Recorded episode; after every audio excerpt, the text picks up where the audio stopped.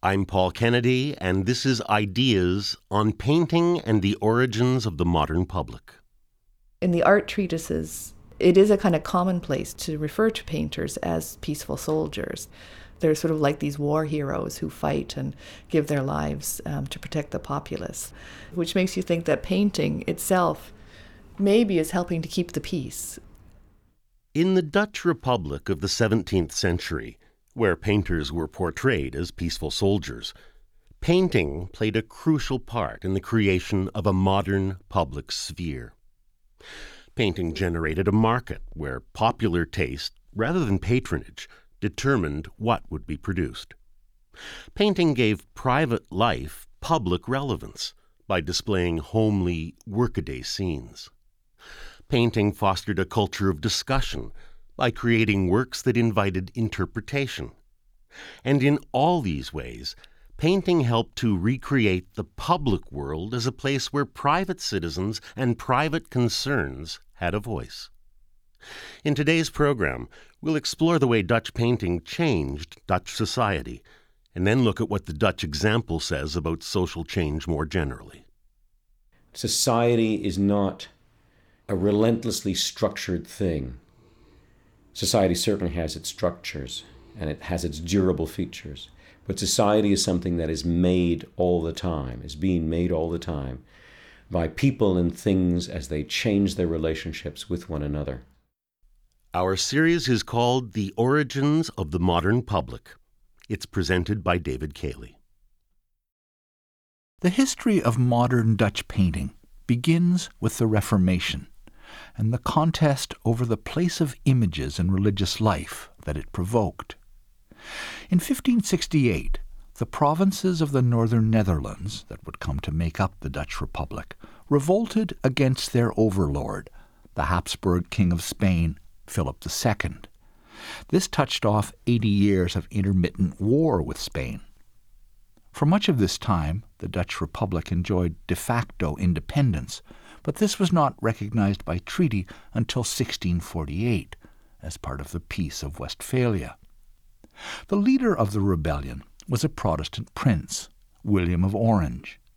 The issues that sparked the revolt were onerous taxation, the Spanish crown's attempt to impose more centralized control, and religious liberty.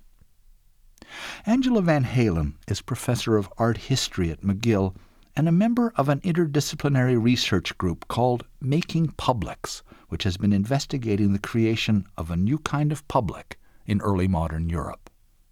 The revolt is a political war, but it also becomes a religious war because, you know, the Habsburg Empire is Roman Catholic.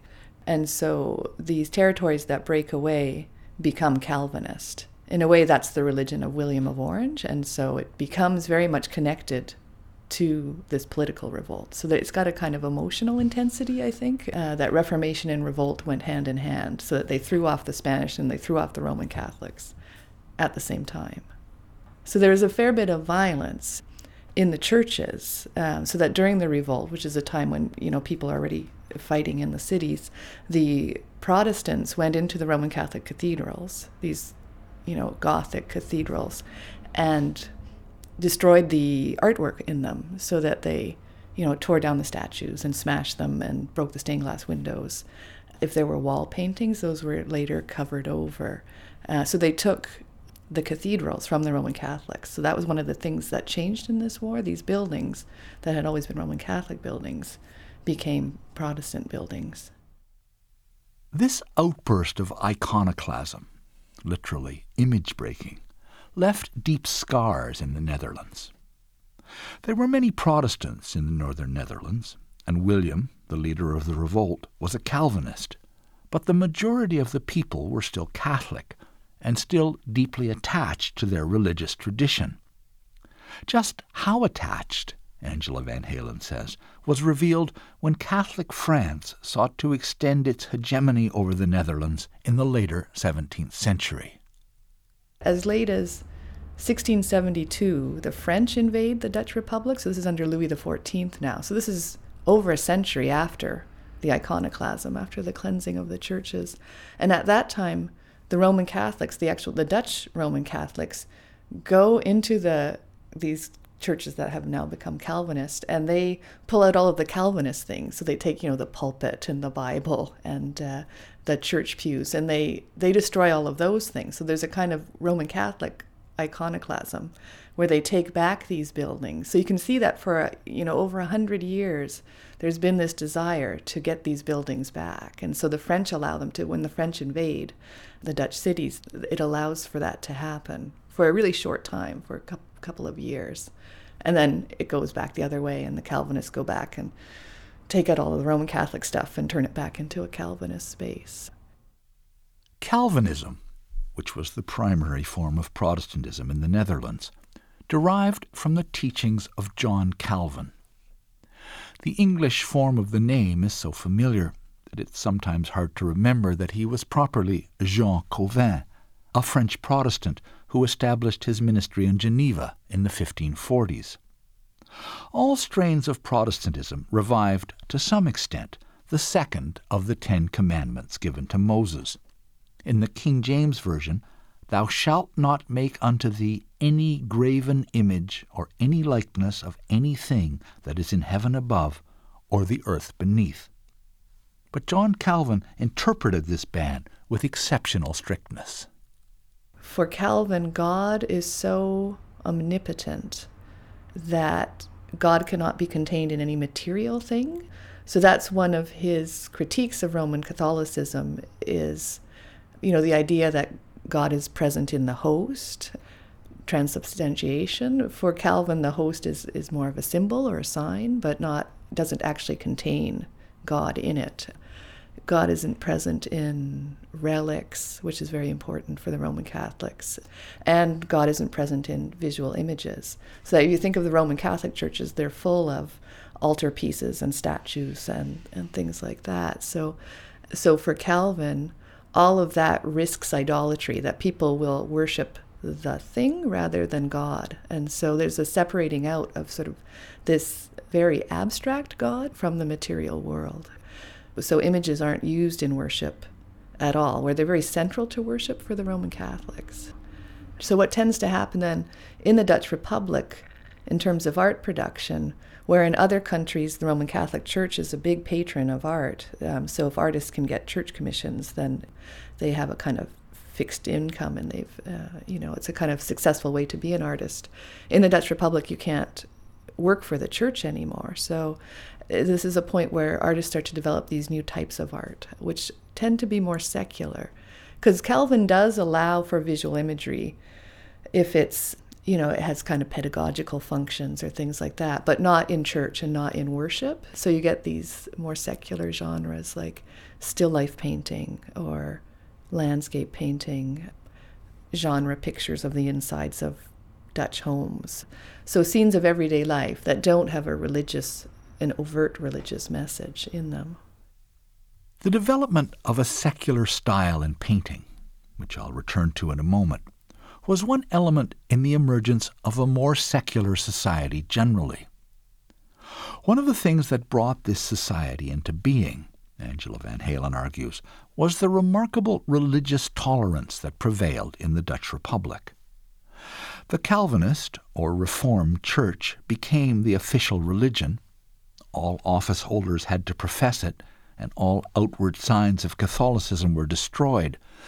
But unofficially, something more like a don't ask, don't tell policy seems to have been followed. What's unusual about the Dutch Republic is that there was a great deal of religious tolerance. So rather than repressing the Catholics and not allowing them to worship or making martyrs of them, they were allowed to continue to worship as long as they weren't really public about it. So that they had these house churches, often the attic of a home would be transformed into a kind of chapel space where people would go to Mass. And so it was secret, but it was really quite open that the neighbors obviously would know that there was a church in that home and they would see people coming to Mass. But, and so it was a kind of way that the Roman Catholics were allowed to continue to worship as long as they made no pretense of being a public church. And I think that that was probably always a threat that the Calvinist church was the public church. But the Calvinist church wasn't actually all that appealing to the to the majority of the population. So the majority probably were Roman Catholic. And so it was a way it was probably a really good move in terms of the city magistrates to allow the Roman Catholics to worship so that there was eh, there wasn't a lot of religious violence in the Dutch cities because of this toleration. Toleration for different forms of belief radically changed the character of religious life. Before the Reformation, church and state authorities had treated any departure from orthodoxy as a deadly threat to the integrity of the Christian community. The coexistence of different faiths made religion more of a personal choice. It becomes more of a private experience rather than something that's imposed on you by the ruler or by the governing authorities, which is the way that it had been in feudalism, that your religion tended to be the religion that, of your ruler, uh, and so you had to conform to that. So to have this kind of personal choice means that religion does turn inwards. And so even Roman Catholicism, which was the traditional religion that had been imposed on people, becomes more of a private experience that you and so to have these new private spaces and people choosing to be Roman Catholic rather than to be Calvinist or something else is a new thing. So I think there's probably more self awareness amongst people that, that their religion is, is something that, that comes from within rather than being imposed from above.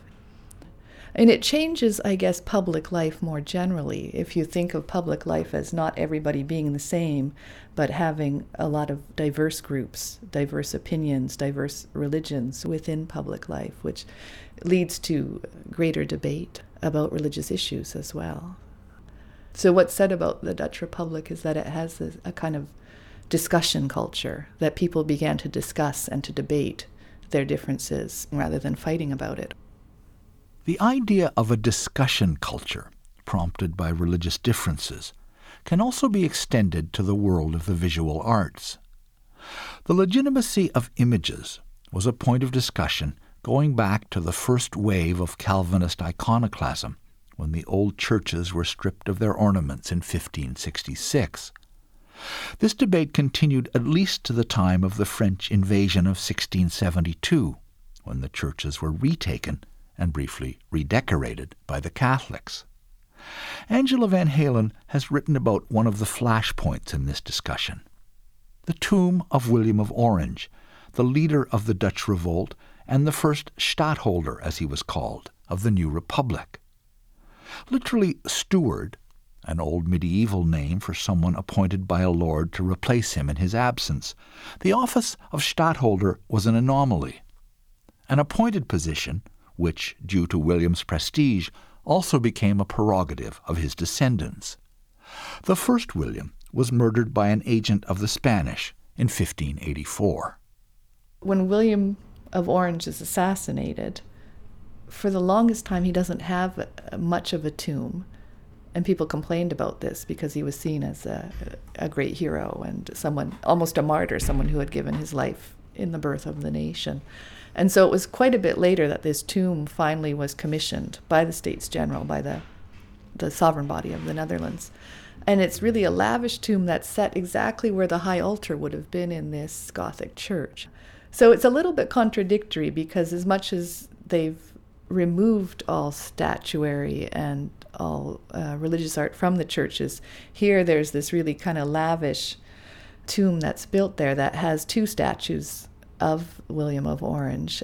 And so detract, there were people who, who were critical of it at the time and, and pointed out the contradiction that people might worship these images of William as if he were a saint, because he was this kind of martyr. And then in 1650, it's William II who dies quite suddenly, and at that moment, the States General takes over and decides that there will not be a stadtholder. And so it's a, a, kind of stadtholderless period where it's just the States General that rules. And so it's in this period when there is no stadtholder that you begin to see a lot of paintings of the Tomb of Orange. And a lot of the paintings are quite funny because they take it from an oblique angle so that you never see the whole tomb, you never see the effigy of William of Orange, but what you do see are the people who are standing in a circle around the tomb. And so it's as if the body politic itself has reconfigured itself so that the emphasis is now not on the leader, the old kind of idea of a monarch or a political leader, but it's on the people. And they seem to be standing around. Often you can see that they're talking to each other. So there's this new idea that it's people, maybe, who can now discuss something as crucial as the form that sovereignty would take in their country. It seems like a crucial moment where people are very aware that somehow the public sphere has changed, that the body politic has changed for them, and that in a sense the people become more sovereign than this old idea of having one sovereign leader. You know, it was the body of the king that was the body politic. And when you no longer have that, monarchical figure, it seems that it's the people who increasingly have some say in politics, though it's, you know, a far cry from a democracy at this time. The changing portrayal of the tomb of William of Orange in painting reflected a new emphasis on popular sovereignty in the later 17th century, Angela Vanhaelen says. But painting, in her view, did more than just reflect the political moods of the Dutch Republic it was also an agent of change. One thing that's crucial is the art market. That the because the church is no longer a great patron of the arts, because there's no court and monarch and not a real strong aristocracy in the Dutch Republic, that kind of aristocratic patronage is also not a really viable option for artists. And so art increasingly is sold on an open market so that there are art dealers, there are art shops. People would go to artist studios to buy paintings. So painters are no longer making things that were commissioned specifically so that you know if they were working for an aristocrat who wanted a the patron had a great say in what was painted or if you're working for the church as well it sort of dictated what you would paint now it's turning to something that's more familiar to us, where they're painting on spec. So they're trying to sort of come up with things that would appeal to a broad market, to a broad audience. They're trying to attract buyers on an open market. And so with that, you have a different kind of consumption of art too. Art becomes less expensive. These are a lot of these paintings are fairly small, and so they're affordable. So you have a lot of art just in private homes and domestic interiors and so art becomes more a part of people's everyday life that you have these paintings. And often dutch paintings are pretty ambiguous. I mean if you're looking at a painting of a woman in an interior and she's combing lice out of a child's hair you can come up with multiple possible you know meanings what that would mean. So there you know it could be about purification and having a pure home and a cleanly home and it could have those kind of moral meanings but it you know it, it works in it's hard to tie down one meaning to these these kind of paintings. And so it allows people to it really needs the viewer to complete the work. That it's the interpretation of the viewer now that becomes more important than the meaning of the painting. And so, in that way, it contributes to this discussion culture that people now can discuss and debate the meanings of a painting. And I think the more ambiguous the painting, the more interesting it is. That if you're buying a painting to hang in your home, you don't want something that, that has a single didactic moral message. I think you'd rather have something that you can look at and talk about for a long, long time and that you can interpret in different ways and that you know your guests can come and see and talk about and interpret in different ways as well so so what would be a contrast with the ambiguous painting i mean the big mythological yeah so tableau yeah let's say, history where, paintings. which in a way carries its own meanings. Yeah, yeah. So a contrast would be in the Amsterdam Town Hall. There are history paintings, and so they're commissioned by the Amsterdam government.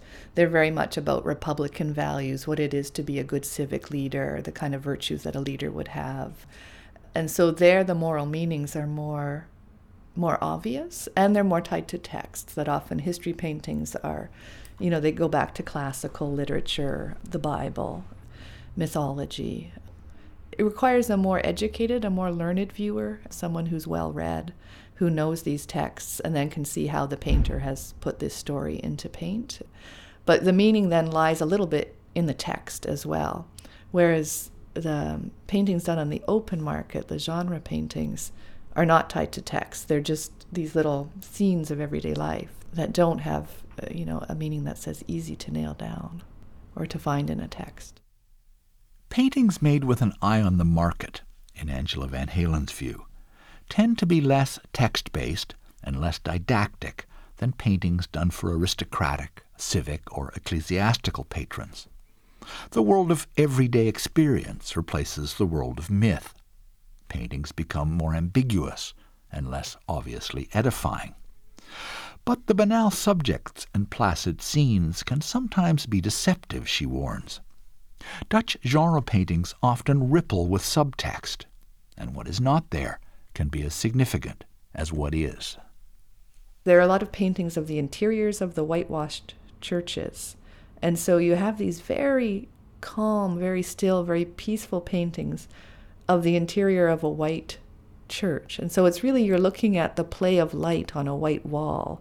And so there isn't much happening there unless you know, and people at the time would know, the whole violent history of these churches, which had been Roman Catholic places of worship, which had been then through the iconoclasm violently cleansed of all of their past history. So there's a way that the whole history of these churches is being repressed in these paintings. So that in those paintings, it would the subtext would be the violence of of iconoclasm and of the Dutch revolt and of the um, the you know taking of the churches from the Roman Catholics. But when you look at them, people always write about them in terms of how calm and how silent how silent they are. But it's a kind of silence that's underpinned by violence i think at the same time. And so so there often is that subtext.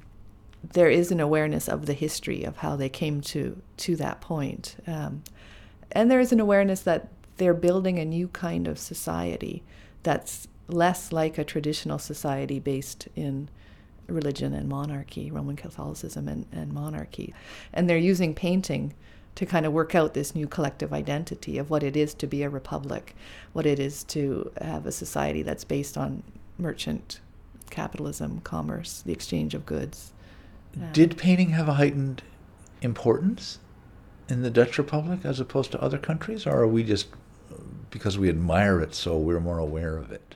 I think it did. I mean, what's been written about it is that what the theater was to Elizabethan England, so what Shakespeare was to to the English, painting was to the Dutch. The Dutch didn't have as strong of a literary tradition or a theater tradition as say the English or or the French.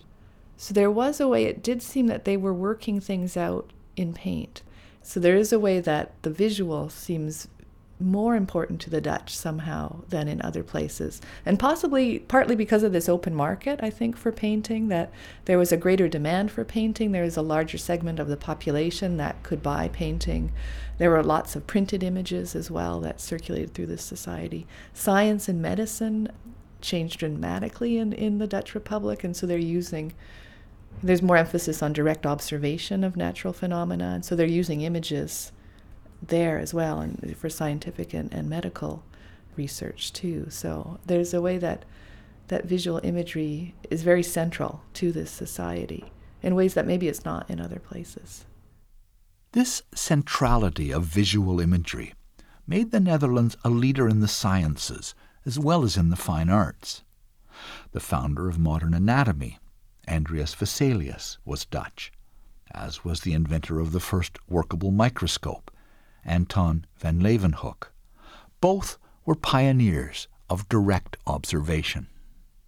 Rather than a science that's based on received knowledge, on reading, uh, you know, classical texts of medicine like Galen, there's a new emphasis, um, you know, with Vesalius and people like that, of actually looking at the inside of a human body. So the Dutch were doing public dissections in their anatomy theaters where people could come and see a body being dissected. So that knowledge of the body now is coming through direct observation of the body.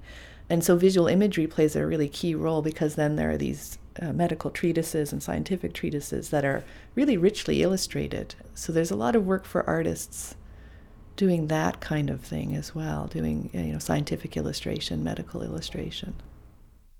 The growth of science and the expanding art market supported a vibrant visual culture during what has been called the Dutch Golden Age in the 17th century.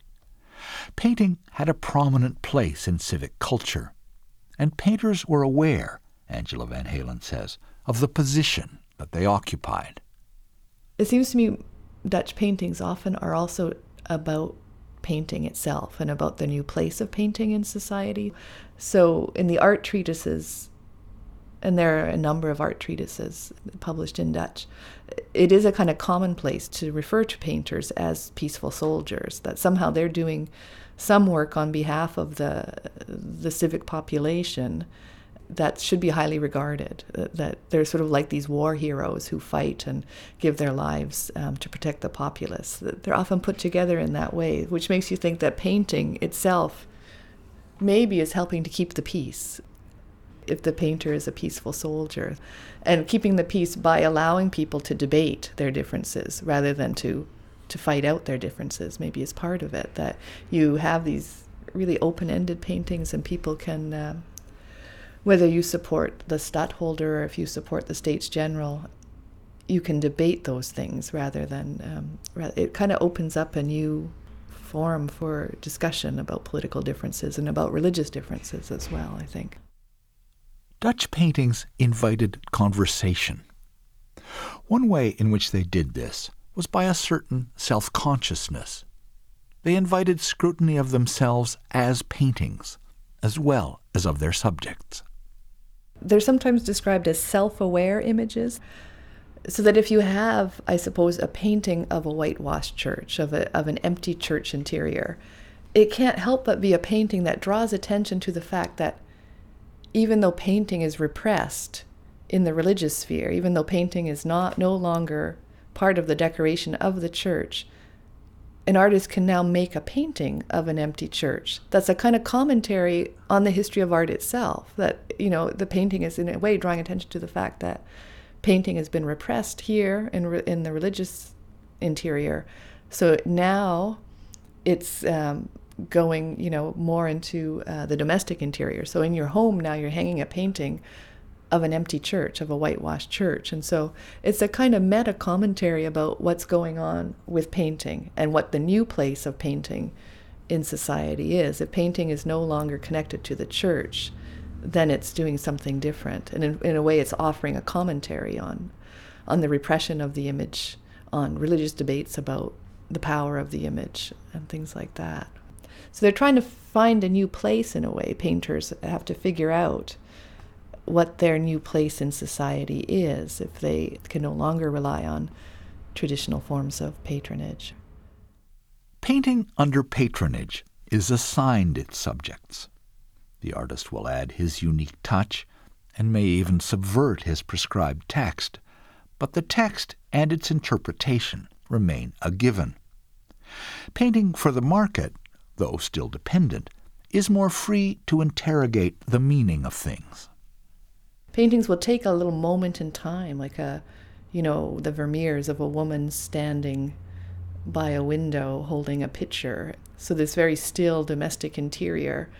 And so the paintings kind of freeze that. It's like they slow time down and allow you to really kind of look closely at a single moment and think about its significance to the whole as well. You know, there's a lot of thinking about the change role of women in this society. There are a lot of paintings of women in domestic interiors and what's their new role in merchant capitalist society as well. Women had had some new powers. They were in charge of the domestic realm. They worked with their husband in business. If their husbands were gone a lot, if they were overseas a lot, women were left in charge of the home. Um, so there's a kind of interrogation of what is the private sphere? How do we define it? What are women's new roles? What are their responsibilities?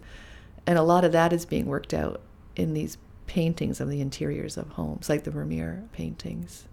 What are the boundaries of the home? Who belongs in the home? Who should be kept outside of the home?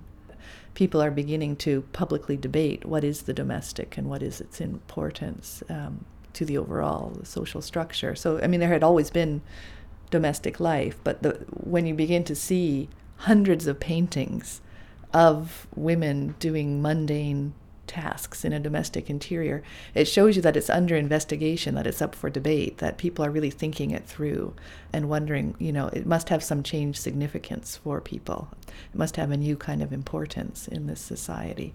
So is it meaningful to say that the the private is being made public? I think it is. Yeah, I think there's a new way that the private is being publicized and debated, which makes it public. And the fact that you have these paintings of private life, of domesticity, that are hung in homes, so that people in their homes are looking at paintings of the interiors of homes. And so it's a way of defining your own home, I guess, and your own domestic life, and of talking about it. Because the paintings are always conversation pieces. They're, I think, made to prompt conversation and to prompt people to really talk through some of these issues, some of these social changes that are happening, and, and how to make sense of it in your own life, in your own interior. In its attention to domestic life, painting was playing a part in the emergence of a new kind of society in which the private had a public value that it had never previously possessed. But painting, in Angela Vanhaelen's opinion, also had a memorial function as well as advancing the new society, it remembered the old one. One of the things I've argued about some of these paintings is that they, especially the paintings of these emptied churches, that they do the work of mourning. That it's not like they just forget what these spaces were or what they meant to people, but they, by creating these very still kind of paintings where you're just looking at an empty interior, it does allow people to work through that history, their own history. So I think people have don't forget. They don't forget all the traumas of of the past and of the wars and the loss of certain forms of religion. That's still part of the present moment. So there's a way sometimes with the Dutch Republic, it's always about capitalism and science and um, and democracy. So there's a way we always kind of project it into the future. But I think it's this pivotal moment where people are also looking back at what they have lost. I mean, the fact that the stadtholder is so popular amongst the people is possibly this desire to have a monarchical society that maybe not everybody went yay republicanism is better than than monarchicism it seems that the majority probably preferred the old way but they're having new things imposed on them, and so they have to work that through. Calvinism is really harsh. I think what started me on this was once reading how, and this goes on for centuries, I think, the Roman Catholics would go back to the churches and pray on the graves of their ancestors because you would pray for the dead. And Calvinism doesn't allow you to pray for the dead. So that kind of thing of when somebody close to you dies, it's a complete separation. You, you lose that connection because you're not allowed to pray for that person. You're not allowed to pray for their spirit, for their soul. You can't say masses for the dead to kind of assure them some place in the afterlife to assure their salvation. You're completely powerless. With Calvinism, you have this doctrine of predestination, so that the idea is that God, from before the beginning of time, has separated the damned from the elect and you don't know if you're amongst the elect, which means you have salvation, or if you're amongst the damned. And so there, I think a lot of the anxiety stems from that. I mean, that's Weber's thesis too, right? That there's a way that because you can do nothing to assure your own salvation, there's this great anxiety really about salvation because you know you can't do anything for your own salvation you can't do anything for the salvation of the people you love either so all you have is your life on earth. So it kind of throws you back into the world in a way that maybe is new, that you're not oriented towards the afterlife so much as you are more in the here and now. But always that uncertainty about the things that you, you can't control with this, uh, with this very distant God of Calvinism. German sociologist Max Weber, whom Angela Vanhaelen mentions here, argued that the doctrine of predestination produces a spirit that Weber calls this worldly asceticism. Protestants, Weber argued, were denied the comfort of the Catholic doctrine that salvation follows from participation in the sacramental life of the Church. And so they pursued worldly success as a sign of their election. Vanhaelen finds something of the same spirit in Dutch painting. It's a worldly art, but spiritual and immaterial qualities, she has written, are still embedded in its painted surfaces. One evidence is a preoccupation with transience. Paintings can capture a fleeting uh-huh. moment and make it endure. And so, in that way, it, it transcends the kind of passing of life. And a lot of Dutch painting seems very fixated on that. You have pictures of children blowing soap bubbles, and so the bubble is so ephemeral. It's you know, so it's this moment just before the bubble pops, or a vase of flowers that are just starting to wilt. So there's always this kind of hint of death that everything in life is very fleeting, is very transient you know, there's sort of a cloud passing over the sun and the shadows on the land. Like there's always that kind of awareness of time and the passing of time, and the way that painting can work against that. Painting can kind of freeze a moment of time and capture a moment of time. There's a painting um, of an old woman who's praying, and there's a cat pulling the tablecloth, and all of the dishes are about to crash down. And the Dutch, it's in the Rijksmuseum, the Dutch call it the endless prayer because she'll always be praying even though in the painting you see the next moment coming where the, the cat disrupts her and you see these little signs of her death there's an hourglass and she's elderly and uh, so you can see that you know her days on, on, on earth are numbered too but it freezes her endless prayer like she's you know it's always that thing of uh, this suspension of time this uh, drawing out of time and so maybe it's that anxiety about death and about the afterlife and about salvation, about all those things that you can't determine or know anymore. You can't see either this kind of invisibility of, of the beyond. What's beyond life? What's beyond the world?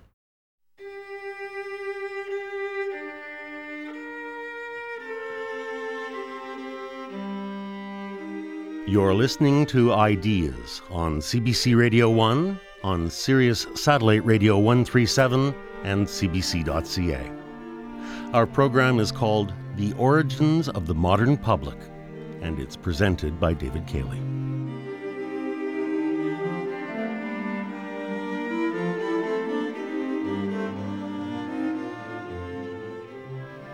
Angela Vanhaelen's work on early modern Dutch painting has been done during the last five years as part of a research project called Making Publics. It's made up of scholars from all over North America who are investigating the formation of publics in Europe between the years 1500 and 1700. One of their innovations has been to pay particular attention to the role of things in this process. Physical things like paintings, but also things in the broader sense of whatever gathers interest the way paintings foster what Vanhaelen calls a discussion culture is an example. One of Vanhaelen's main sources on this point is Bruno Latour, a French anthropologist, historian, and philosopher of science. The body politic, Latour has written, is not just composed of people. For him, it also includes the myriad of things around which people assemble and disassemble. These are objects, like paintings, but also issues, which a painting may become. People make society around the things that are of concern to them. What Latour says that I think is really important is that it's the issue that brings people together. And so it's the same thing of rather than thinking you have already some preset identity, it's like me and my group and we have our we have a position, we have an answer, and then we go and sort of debate it with other counter publics who may have other positions. That I think Latour is working against that kind of identity politics, that there are all these identity groups who already have their position, and you can already say, oh, this group is going to say this and this group is going to say that. That it's really the issue, so that the issue might shake it up. It might uh, someone who's who's gay might agree with someone who's a Christian fundamentalist about damming a river or something like that. You know, there is a way you don't have to be sedimented in those identity groups so much as to really kind of think about an issue and and to think about these what he calls these matters of common concern. That's what brings people together, and so it can it opens up more potential for for something different to happen, something that's not predictable and and that we don't all already know. So I think that's really crucial that it's the thing that comes first, and then people gather around the thing, and then they work out who they are by discussing that thing, that matter of concern. Angela Vanhaelen's studies of Dutch painting show how people assemble around and through things. Many of her colleagues in making publics have been thinking along the same lines. One is Bronwyn Wilson, a professor of art history at the University of British Columbia with a special interest in early modern Venice and Italy more generally. Her studies of court life have convinced her that during the Renaissance the kind of attention that was formerly focused on the person of the prince begins to shift to things new commodities, new texts, new objects that could hold and convey people's concerns. Wilson gives an example that her colleague Paul Yachnin develops in a new book they co edited called Making Publics in Early Modern Europe Shakespeare's Hamlet. What's fascinating is that actually the what became a matter of concern among people was Hamlet. That people who would go to the theater would write down they might have a commonplace book which is a book where you would write bits of, of uh, text so there might be a, a, phrase from hamlet there hamlet might be then performed on a ship off the coast of africa so the what you have is something that is written in some kind of a manuscript. It's then performed in a theater. It's then copied down by somebody in an audience. It's then taken and performed in a different kind of space. And it's that the kind of mobility of objects from place to place and from one medium into another that is something that I think is crucial to thinking about this process of making that this is about the making of publics is that mobility of this idea really of Hamlet. And that's fundamentally different from the, the that kind of mechanism is fundamentally different from the ways that uh, that court culture worked in terms of the focus around around the prince. Hamlet circulates as a text. It must be printed before it can be performed, as it was, aboard the Red Dragon, an East India Company ship lying off the coast of Sierra Leone in September of 1610. And the printing press is obviously crucial to the general acceleration of culture in early modern Europe. But Hamlet also circulates as a vortex of interest. Hamlet's dilemma, who am I? What should I do? becomes a means by which others can define their situations. And this, in part, is what a public is. Bronwyn Wilson says.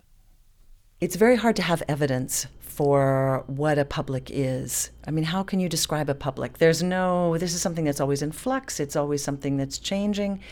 And it's often not the it's not necessarily those people in a public who have some kind of an idea of what they want to do instead what's important is the way that uh, different kinds of um, media can solicit interest they can it's it's that idea that Michael Warner talks about that he refers to as active uptake that forms of culture can solicit interests of of interested parties. And those interested people start to kind of gather around something that has a relevance and so it provides a locus around which people can come together and they can talk. And that is something that is very different from the prince being the focus, but instead it's these kinds of objects that are circulating. And print is obviously the thing that circulates so well and why it's such an important part of public making in this early period.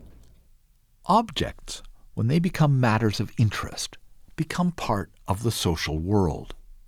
There aren't just things over here and people over there, nor are the objects of our attention entirely passive. Things according to Bronwyn Wilson, actively appeal to us. A chair asks you to sit on it. And I think it's something that we really need to be more attentive to is how the world around us solicits us and asks us to engage with it. And in the early modern period, that's what seems key is that you have these older forms of knowledge that are, are important, the kind of rediscovery of ancient texts, and you have these this kind of confrontation with these new you know new worlds. You have this uh, worlds previously unknown to Europeans. You have uh, encounter with objects never before seen, and you have this kind of the, this new technology of print, and uh, there's many other things you know the use of gunpowder, the the invention of the keel, the use of the fork. I mean, there's all kinds of of developments in the in the 15th and 16th century that are contributing to changes. But what I think is really important is the way that objects are soliciting they're soliciting people's engagement with them in a manner that was previously unknown. And that's something that's really exciting. And it's, I think, what's really distinctive about the period. Publics, in Bronwyn Wilson's view, are formed in the interplay between people and things. The idea is not so strange in a time when new media are manifestly forming new publics, but it does still clash with a lot of received ideas about the public as some sort of stable entity we tend, for example, to speak about the public as though it were a place, the public sphere. But Bronwyn Wilson and her MAPS colleagues, MAPS is their short form for making publics, think of it as more of a happening. And this view of publics also accords well, Angela Vanhaelen says, with new thinking about the nature of space it's a kind of spatial metaphor that there is this thing called the public sphere and you can enter and exit it as if it is a space. So, in recent theory about space, there's been a rethinking of space not as a bounded entity, but as a process. That social space is something that's produced, it's connected very much to time. You can't think about space without thinking about about time. And I think with publics, if you're thinking about the public sphere as well, to think about it as a bounded space so that there are insiders and outsiders and you can go in and out of it is that kind of old way of thinking about space. And so with the MAPS project in general, I think we've moved away from thinking about bounded spaces to thinking about publics not as groups, but as, as a kind of process. Because there's a way the public sphere is always virtual. It's and so it's always difficult to pin down what it actually is because in a way it exists more in the imagination than it does in you have to believe that there's a kind of public sphere that you can enter this public sphere. But to actually find empirical evidence of a public sphere is is is more difficult. Like there's always a kind of it's a fiction. It's sort of like the nation right? You have to believe in it. But so there's, there's always that kind of fictional aspect of the public sphere as well as the actual historical public sphere. So it's kind of a virtual space as well as an actual space. The construction of publics, in Angela Vanhaelen's account, always requires a certain imaginative reach. The solitary reader imagines other readers. A radio broadcaster imagines listeners, who may or may not materialize. A spectator at a sporting event imagines that it's his city or his country that is playing. Vanhaelen and her colleagues view society as something that is continuously being made, and made, so to speak, on the fly. Society, in other words, is not an empty container that people fill up with facts, fables, and controversies of all kinds. It's the facts, fables, and controversies that make society in the first place. One source for this view is what Bruno Latour and some of his colleagues call actor network theory. Its gist is that society is a network of people and things arranged in shifting alliances with no ground story to which everything else can finally be reduced. Paul Yachnin is a Shakespeare scholar, a professor of English at McGill, and the founder and director of the Making Publics Research Project, or TEAM, as he sometimes calls it. He spoke with me about what he and his colleagues have learned as their research on the nature of publics has gone on over the five year term of their project. It's not just about the things that we call publics, it's about the process of making them. And indeed, what we came to understand is that the object of study was processual rather than an entity. And uh, metaphor is if you think about society as flowing water, publics are particular formations in the flowing water.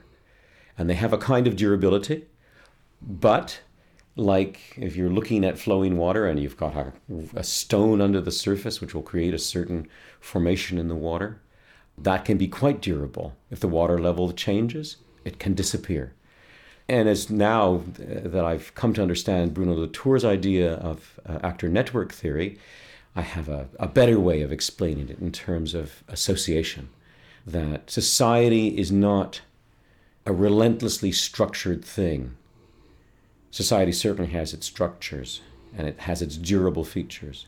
But society is something that is made all the time, is being made all the time by people and things as they change their relationships with one another. And that changes the kind of networks that make the associations that make society. So we think of it much more fluid, much more in a much more plastic way.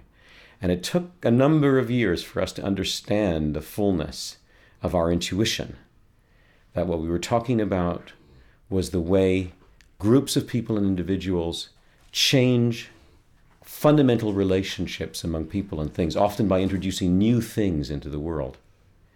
And this has changed society. And for me, this was tremendously important. Now I understood the structured dimension of society, but also the way in which society was always up for grabs.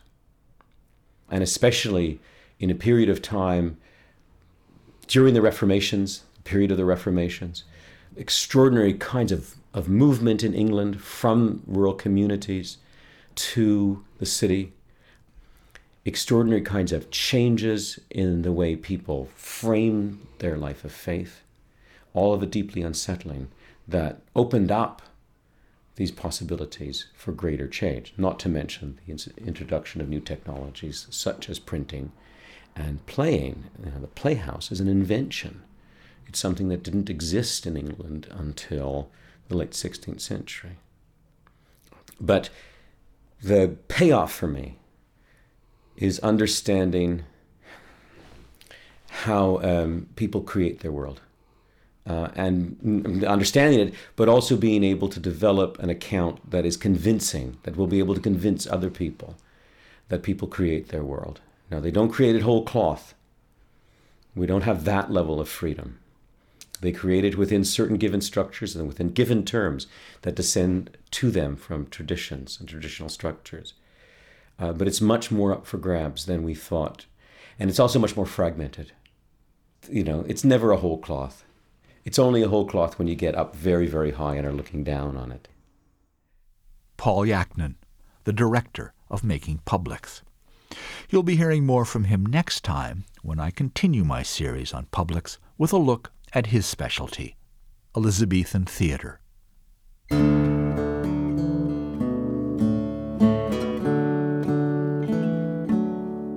On Ideas, you've listened to The Origins of the Modern Public by David Cayley. His series continues next week. It's also available as a podcast at cbc.ca slash podcasting. Production was by David Cayley, Dave Field, and Bernie Lucht. To find out about upcoming Ideas programs, you can sign up for our weekly newsletter. Go to cbc.ca slash ideas and follow the links. The executive producer of Ideas is Bernie Lucht. I'm Paul Kennedy. The hourly news is next on CBC Radio 1 and on Sirius Satellite Radio.